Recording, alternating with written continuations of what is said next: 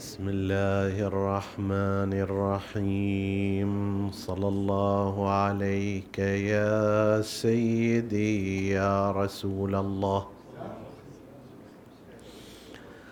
صلى الله عليك وعلى ابن عمك أمير المؤمنين وإمام المتقين.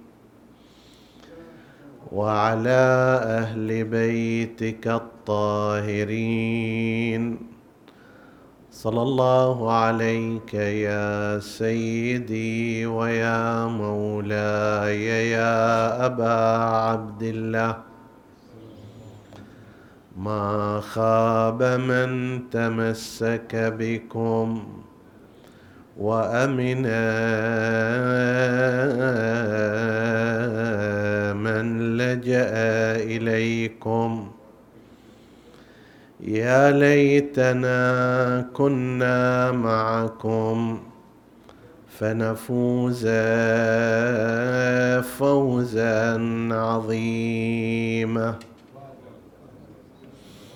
عطروا مجالسكم بذكر محمد وآل محمد.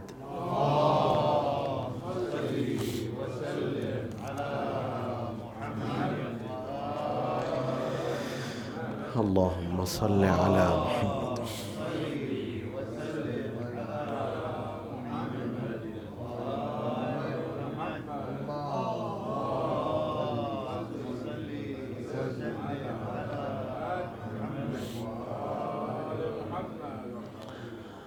حديثنا بإذن الله تعالى في ضمن سياق الحديث عن مسيرة ركب الأسارى من كربلاء إلى المدينة. يتناول هذه الليلة التغيرات التي حصلت في دمشق بعدما استقر فيها ركب الأسرى وبعد خطبتي العقيلة زينب عليها السلام والإمام زين العابدين سلام الله عليه. يتناول الحديث المسافة بين افتخار يزيد بن نصر وبين تنصله عن الجريمة. في بداية الأمر كان يزيد مسرورا للغاية بانتصاره المزعوم. وبمجيء الرؤوس والسبايا والأسارى إلى دمشق. ولذلك لم يكتفي بالسرور القلبي وإنما أبداه على لسانه شعرا ونثرا ودون هذا أيضا. فإن المؤرخين يذكرون أنه لما وصل ركب الأسارى إلى قرب دمشق وأخبر أنهم سيأتون من جهة بوابة جيرون إحدى بوابات دمشق أنشد شعرا ووثق هذا بتسجيله مما جعل قسما من علماء المسلمين يقرون بكفره. وذلك عندما قال لما بدت تلك الحمول وأشرقت تلك الشموس على ربى جيروني أو تلك الرؤوس على ربى جيروني نعب الغراب. فقلت صح أو لا تصح فلقد شفيت وفي نقل آخر فلقد قضيت فلقد قضيت من النبي ديوني. يعني بمجيء ركب الأسارى من أسرة رسول الله أنا أديت دين علي هزيمة كانت في السابق من النبي الآن أنا رديت الصاع إليه ويتذكر بذلك قضية بدر وأحد وما شابه. وهذا دو من قبل المؤرخين ونقلت الحديث وقلنا أيضا لأنه ثبت فقد رتب عليه علماء المسلمين من غير مدرسة أهل البيت أن هذا الكلام مع الاعتقاد به مخرج من الملة مخرج من الإسلام. أن انسانا يعتبر أن لديه ثارا بأجداده مع رسول الله وأنه عندما قتل ذريته وسبى نساءه فلقد أخذ بثأر أولئك هذا يعني الخروج من المله كما يرى بعض علماء المسلمين من أتباع المدرسة الأخرى. أيضا مما دون عند المؤرخين وسجل ما قاله عندما اتي إليه برأس الحسين عليه السلام فأخذ يقرعه بعود خيزران ويقول نفلق هاما من رجال أعزة علينا وهم كانوا أعق وأظلما. إحنا نسوي هذا نفلق هذه الرؤوس والهامات. وإن كان بيننا وبينهم علاقة لكن في رأيه أن الحسين هو العاق وهو الظالم. فهذا أيضا سجله وغالبا كان لأنه كان معروفا بالشعر كان يتكلم عن عقائده بالأشعار وبالأبيات. هذا مورد ثاني. وهذا أيضا يشير إلى حالة من الانتفاخ والفخر بما زعمه نصرا وفتحا. في مورد ثالث استشهد بكلمات عبد الله بن الزبعرة السهمي. عبد الله بن الزبعرة شاعر قرشي جاهلي كان مقذعا في ثلب وشتم وقدح النبي والمسلمين. ولما صارت غزوة أحد معركة أحد وبظاهرها مثلا أن المسلمين قد خسروا في عددا من رجالهم وأبطالهم كحمزة ونظرائه أنشد شعرا هذا عبد الله ابن الزبعرة قصيدة يا غراب البين ما شئت فقل إنما تندب امرا قد فعل. ثم استرسل في قصيدته يزيد بن معاوية أخذ بعض أبيات هذه القصيدة وأضاف عليها أبياتا من عنده بنفس القافية والوزن. وهذا يبين لنا ذكاء العقيلة زينب عليها السلام عندما سجلت في خطبتها الشعر الخاص بيزيد بن معاوية. تقول ثم تقول غير متأثم ولا مست ولا مستعظم لأهلوا واستهلوا فرحا ثم قالوا يا يزيد لا تشل. يعني قواك الله حسب التعبير وإيدك سالمة عن المرض. أنت تقول لنفسك هكذا هي ما راحت صلوات الله عليها ما استشهدت بأبيات ابن الزبعرة. حتى لا يقال أنه هذا مثلا مو هو اللي قاله وإنما هذه قصيده قد قيلت قبل عشرات السنين. كما زعم بعض المنزهين ليزيد وسنتعرض إلى ذكرهم بعد ذلك. راحت عليه السلام وشوف التدبير الزينبي راحت نقلت نفس أبيات يزيد بن معاوية. هذا ما قايله ذاك عبد الله ما قال لأهلوا واستهلوا فرحا ثم قالوا يا يزيد لا تشل. سجلت هذا إضافة إلى تسجيل المؤرخين له. هو أنشد بالإضافة إلى أصل القصيدة. قال ليت أشياخي ببدر شهدوا جزع الخزرج من وقع الأسل. هذا لابن لابن الزبعرة لكن فيما بعد لأهلوا واستهلوا فرحا. من هنا يبدأ شعر يزيد الخاص. ثم قالوا يا يزيد لا تشل لست من خندف. وهي إحدى جداته فيما زعموا إن لم أنتقم من بني أحمد ما كان فعل لعبت هاشم بالملك فلا خبر جاء ولا وحي نزل.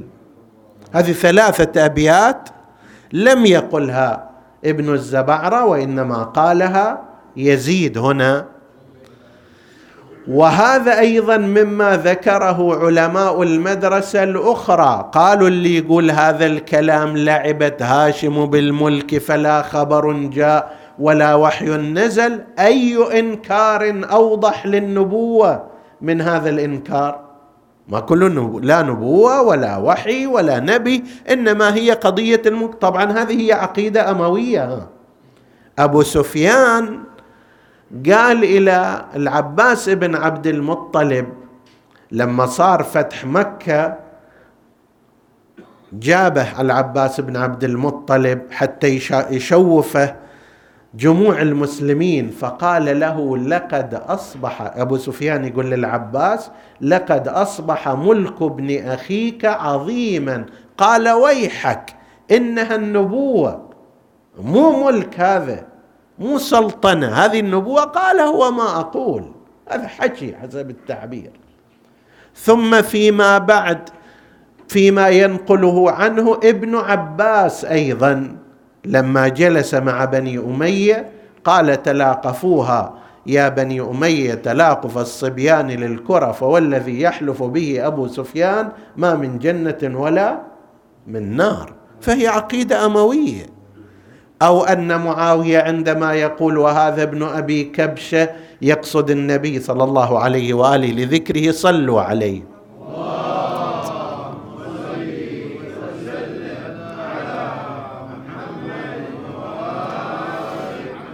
وهذا ابن أبي كبشه يصرخ به في كل يوم خمس مرات لا والله إلا دفنا دفنا.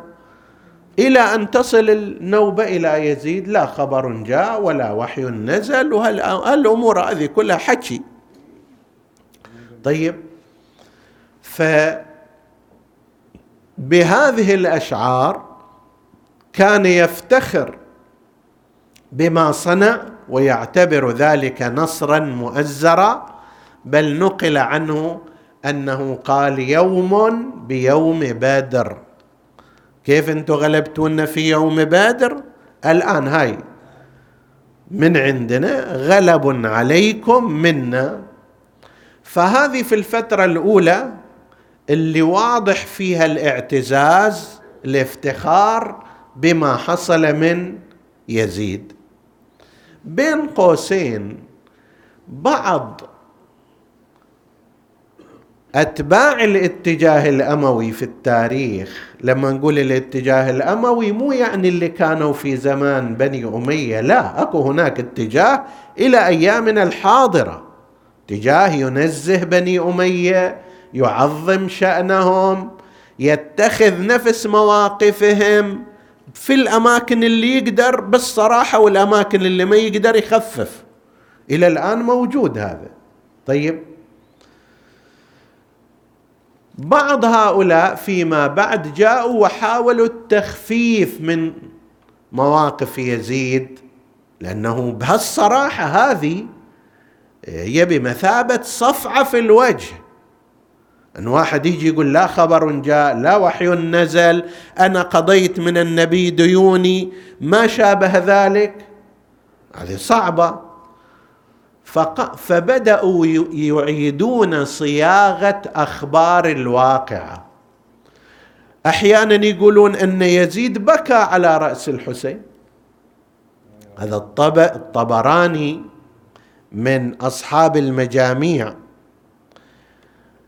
الروائية عند المدرسة الأخرى في كتابه المعجم الكبير يذكر لما أدخل رأس الحسين عليه السلام على يزيد بكى وقال لو كنت صاحبه لما فعلت ذلك.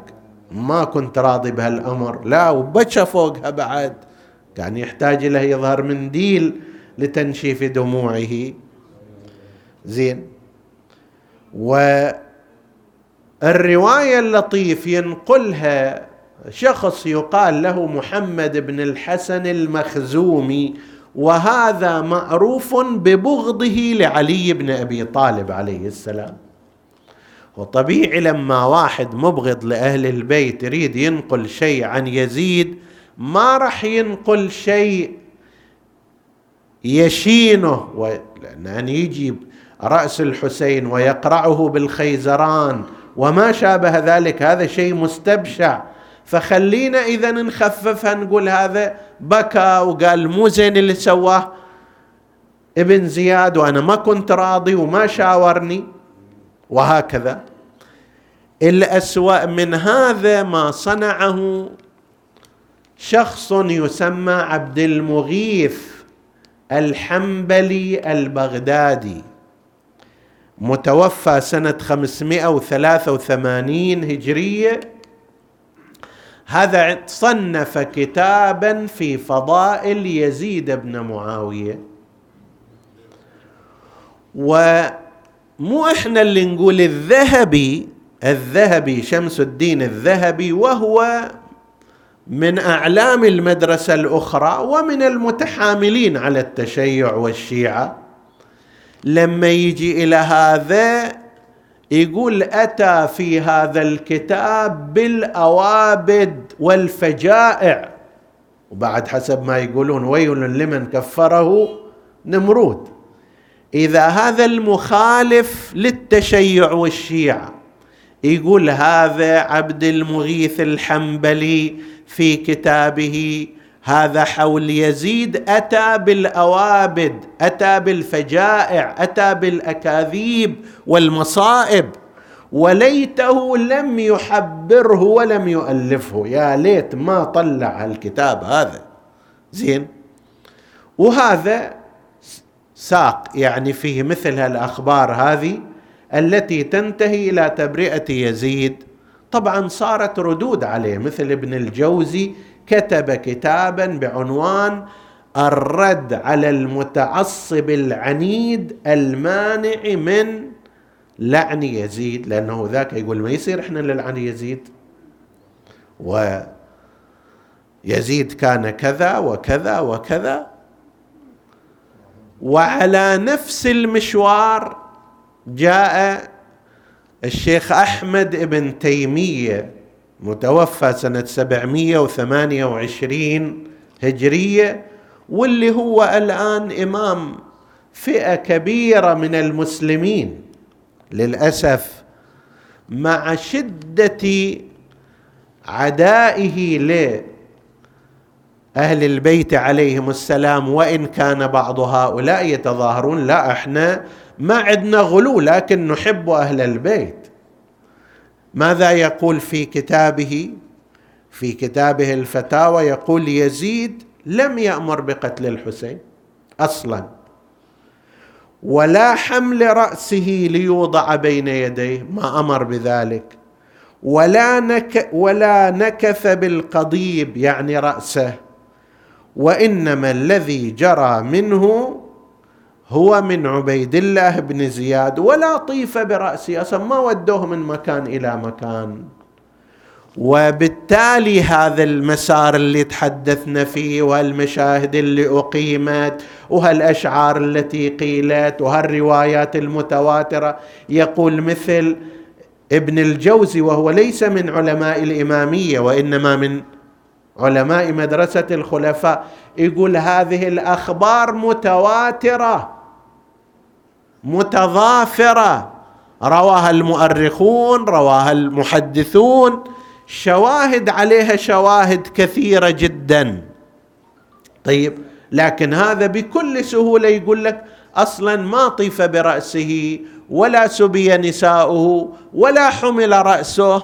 كل شيء هذا ما صار أصلا. مع أنه فيما بعد يقولون أنه كانت بعض الرؤوس سنتحدث إن شاء الله عنها في وقت آخر. غير رأس الحسين عليه السلام بقيت في خزانة قريبة من الجامع الأموي إلى زمان سليمان بن عبد الملك وأنه فعل فيها كذا وكذا. سنأتي إن شاء الله على ذكرها. بس هذا نوع من أنواع شنو؟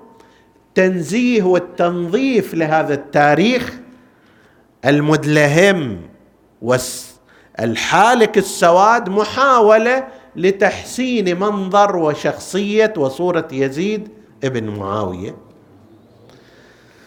لكن لا تغطى الشمس بغربال كما يقولون.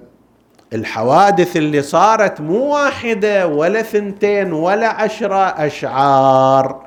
نثر ناس قتلوا ناس ضربوا ناس طردوا. هذه كانت في البداية محاولات يزيد أن يظهر بمظهر الفاتح والمنتصر. خلال فترة بقاء ركب الأسارة ذكرنا أنهم دخلوا يوم اثنين صفر وخرجوا يوم 11 صفر. تسعة أيام في هذه الفترة حصلت تغيرات كثيرة مقابلات أكثر من مقابلة في مسجد يزيد. مع أشخاص متعددين وكان يستجلب رأس الحسين عليه السلام بل أبقاه عنده. فصارت حوادث كثيرة كل حادثة من الحوادث نقلت. نشير إلى بعضها بعد الصلاة على محمد وآل محمد.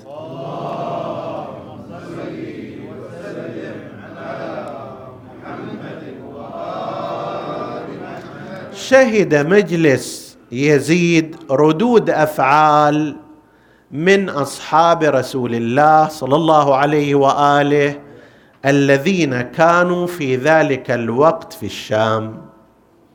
منهم ما نقل عن زيد بن أرقم.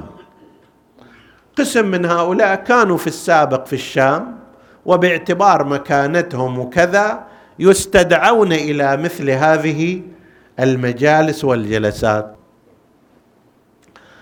فمن جملتهم زيد بن أرقم لما جلب رأس الحسين عليه السلام إلى ذلك المجلس وأخذ يزيد يقرعه بالخيزران تأثر زيد بن أرقم بشكل كبير وقال يا يزيد ارفع عصاك عن فم طالما رأيت رسول الله يضع فمه على فمه.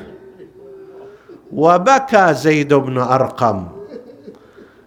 فأمر بأن يطرد وقال والله يزيد قال والله لولا أنك شيخ قد خرفت لقطعت عنقك. ولكن هذا كان موقف من المواقف الاحتجاجية وبهالمقدار اللي كان يستطيع أن يتألم ويظهر حزنه على الحسين عليه السلام ويشير إلى أن هذا الرأس هو رأس الحسين وأنه كان يقبله النبي حتى لا يجي فلان ويقول أنه أصلا ما طيف برأسه وما ودوه إلى هناك. لا. طيب. ومثل ذلك فعل أبو برزه الأسلمي. أيضا نفس الكلام. قال له كلاما شبيها بهذا مع تفصيل. فيزيد أيضا تهدده بالقتل وأمر به فسحب. سحب إلى خارج المجلس. هذه من المواقف اللي مثلها أيضا كان مؤثرا في تغير المظهر العام ليزيد ابن معاوية. ما حصل مع رسول لأهل لملك الروم فيما نقل. طبعا نقل بأكثر من صيغة وقد يكون أكثر من شخص يعني نقل عن حبر من ملك من ملك الروم. ونقل عن رسول من ملك الروم والروايتان متخالفتان يعني تختلف إحداهما عن الأخرى. هذا الحابر بناء على هذه الرواية لما رأى رأس الحسين عليه السلام وعلم بذلك سأل يزيد من هذا؟ قال هذا فلان الحسين ابن علي وابن فاطمة. قال ما يكون من نبيكم؟ قال يكون ابن بنته.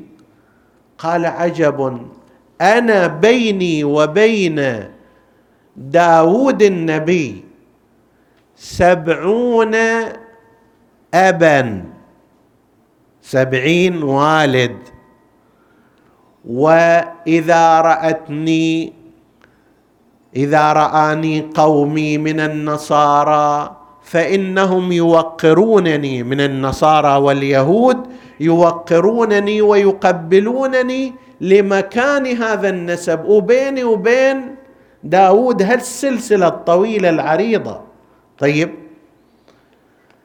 وإنتو بينكم وبين نبيكم جيل واحد وتفعلون بابن بنته هكذا؟ والله إنكم لعلى ضلال. انت ايها الدولة ايها الحاكم انت على ضلال. وقريب من هذا ذكر الرسول قال نحن المسيحيون عندنا مكان يقال إن هناك أثر حافر دابة عيسى ابن مريم في مكان بعيد من الأرض. فنحن نحج إليها ونتبرك بها وهو حافر دابة نبينا عيسى ابن مريم وأنتم ابن بنت نبيكم تفعلون به هكذا وبنسائه. فهذا أيضا مما شكل نوع من الاحتجاج بل حتى في داخل الأسرة الأموية. داخل الأسرة الأموية ينقلون أن عبد الرحمن بن الحكم أخ مروان في رواية أخرى أنه يحيى لما رأى يزيد يقرأ ثنايا الإمام الحسين عليه السلام تألم وقال لهام بجنب الطف أدنى قرابة من ابن زياد الوغد ذي الحسب الوغلي. سميه امسى نسلها عدد أمسى نسلها عدد الحصى وليس لآل الله يعرف من نسلي هالشكل الأمر بين عبيد الله بن زياد. نسل سمية مستمر منتشر ونسل النبي بهذه الصورة يستأصل. فدفع في صدره تقول الرواية دفع في صدره وقال له يا ابن الحمقاء. ما لك ولهذا؟ شنو شغلك؟ وأمر بطرده فهذه الأمور وأمثالها وهي كثيرة. داخل الأسرة هند بنت عبد الله بن عامر بن كريز أيضا احتجت على يزيد وقالت أرأس الحسين بن علي على باب داري؟ هكذا يكون. هذه كلها وأمثالها عند الناس شكلت نوعا من الضغط على الأسرة الأموية وعلى يزيد بالذات في أن لا يتظاهر ويتجاهر بالفرح بالنصر فبدأ يتنصل من دم الحسين عليه السلام. تغيرت هنا الموجة بعد ما كان مفتخر بعد ما كان يتظاهر بأشعاره أصبح الآن يتراجع. أقرب شيء ماذا يصنع؟ الحسين مقتول وهذا رأسه موجود خلافا لما قاله صاحب منهاج السنة وأمثاله من إنكار الحقائق الواضحة. وهي سباياه واوساراه موجودة. ماذا يصنع؟ قال مو أنا اللي سويت وإنما فعله ابن زياد وما فعله عن أمري. وكان بين فترة وأخرى يقول لعن الله ابن مرجانه. فلقد بغضني إلى المسلمين. هذا منقول عنه وهذا اللي انخدع فيه بعض من أراد تزكية يزيد بالقول أنه شوفوا هالشكل هو قاعد يقول مو أنا اللي أمرت به ولا أنا قتلته ولو كان الأمر إلي لما فعلت وإنما فعله ابن ابن مرجانه لعنة الله عليه. هو كرهني إلى المسلمين. يتبين أن المسلمين في الشام تغيرت فكرتهم بخطابات العقيلة وبخطاب الإمام السجاد وبتلك الحالة التي كانوا فيها. فأصبحوا يعترضون إن استطاعوا إلى ذلك. أو لا يعترضون ولكن في داخلهم محبة مكنونة للحسين وكراهة مكنونة ليزيد وأتباعه. فهو يعترف يقول لقد بغضني إلى المسلمين. و بعض العلماء المسلمين من أتباع مدرسة الخلفاء انتبه بشكل دقيق إلى هذا الأمر مثل جلال الدين السيوطي وهو من كبار علمائهم وموقعه عندهم قد يكون مثل موقع العلامه الحلي عندنا في كثرة تصانيفه وفي دقتها حسب تلك المدرسة. يقول في كتابه يزيد أول الأمر فرح بمقتل الحسين وبمجيء وبجلب رأسه إلى دمشق وعلت منزلة ابن زياد عنده لكنه لما رأى بغض العامة لذلك وتنكرهم له أظهر أنه لم يفعل ولم يأمر وغير الاتجاه حسب تعبيرنا. لا بقيت ثابتة عليه هذه الجريمة ولا يستطيع التنصل عنها والتنكر لها. بالعكس صار أكثر إن شاء الله نتحدث في ليلة قادمة كيف أنه على أثر مثل هذه التغيرات اللي حصلت في دمشق. يزيد رأى أن من الضروري أن يتخلص بسرعة من وجود ركب الأسارة وأن يرد هذا الركب. يتخلص منه يطلع من الشام لأنه بالتالي هذا مثار نقمه عليه وتذكير للناس بجريمته الدائمة فعجل بالاقتراح على الإمام زين العابدين أن يرتحلوا من دمشق كما سيأتي الحديث إن شاء الله في ليلة أخرى. هذه الليلة نتوسل ونتبرك بذكر بطل من أبطال كربلاء لقضاء الحوائج ولتفريج البلاء والكرب ومثل هؤلاء لهم عند الله المنزله الكبرى والعظيمه وأن من يتوسل بهم إلى الله عز وجل مع تحقق المقتضيات لا ريب أن الله يستجيب له إن شاء الله. بطل العلقمي أبو الفضل العباس سلام الله عليه. أخو الحسين الذي يسلم عليه المعصوم ويقول أشهد لك بالتسليم والتصديق والنصيحة لخلف النبي المرسل والصبط المنتجب. هذه شهادة من المعصوم لأبي الفضل العباس في أن مواقفه كانت مواقف التصديق والتسليم والإخلاص. فجزاك الله عن الإسلام وعن نبيه أفضل الجزاء. يستاهل أبو الفضل هذا المقام وهذه المنزلة التي وصل إليها بجده وجهده وفدائه بطل أطل على العراق مجليا ترفع صوصبه فرقا تمور شآمها. فكأنه نسر بأعلى جوها جلّ فحلق ما هناك حمامها فهنالكم ملك الشريعة. واتكى من فوق قائم سيفه قمقامها هل يشرب الآن أبو الفضل العباس؟ فأبت نقيبته الزكية ريها.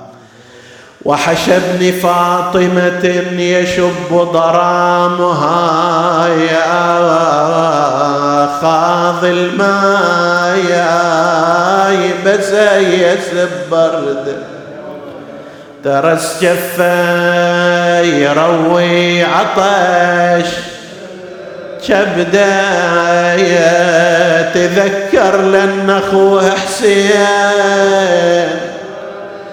بعد ذب الماء من جفه وتحسر. يحاكي النفس يا نفسي تهونين. كل الناس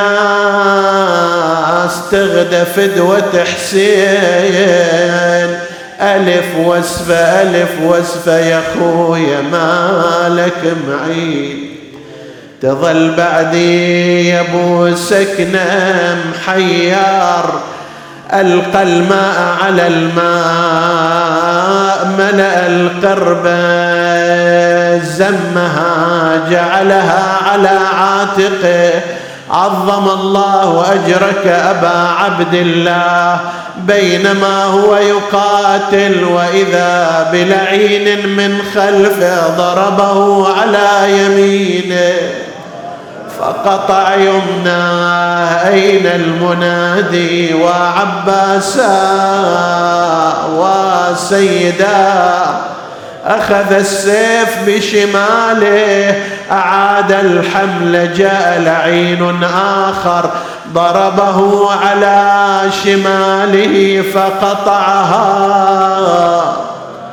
وقف حائرا وجاءت السهام كرش المطر فسهم اصاب القربة وأريق ماؤها. وسهم اصاب عينه أراد أن ينتزع. جاءه لعين من خلفه.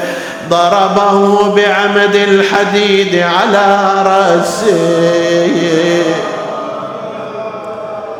أين المنادي وعباسا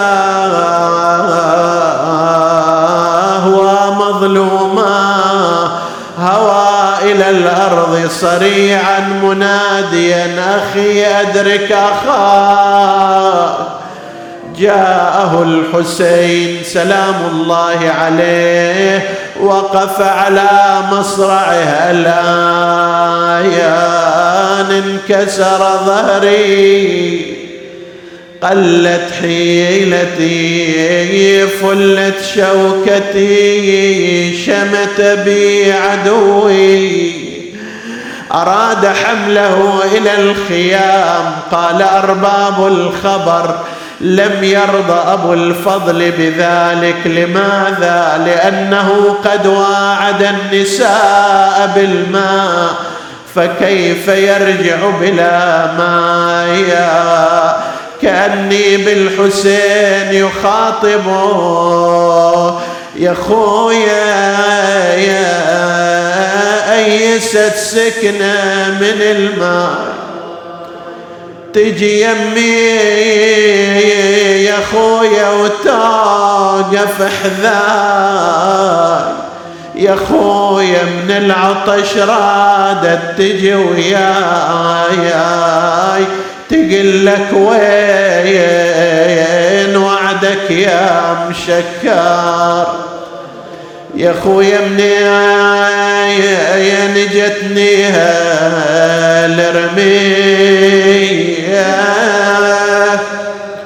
آه يا خويا الساعة وقع بيتي علي. آه. يا خويا الساعة عدوي شمت بي. آه. واشوف انك يا أبو فاضل مطباير عباس هذه جموع الشرك قد زحفت. نحوي بثارات يوم الدار تطلبني. نسألك اللهم وندعوك باسمك العظيم الأعظم الاعز الأجل الأكرم يا الله. اغفر لنا ذنوبنا كفر عنا سيئاتنا. آمنا في أوطاننا لا تسلط علينا من لا يخافك ولا يرحمنا. ولا تفرق بيننا وبين محمد وآله طرفة عين. فضل اللهم إخواني السامعين فردا فردا واقض حوائجهم. اشف اللهم مرضاهم. من أوصانا بالدعاء في حاجة اللهم اقضها يا قاضي الحاجات. وتقبل اللهم عمل المؤسسين بأحسن القبول إلى أرواح موتاهم وموت السامعين. نهدي ثواب الفاتحة تسبقها الصلوات.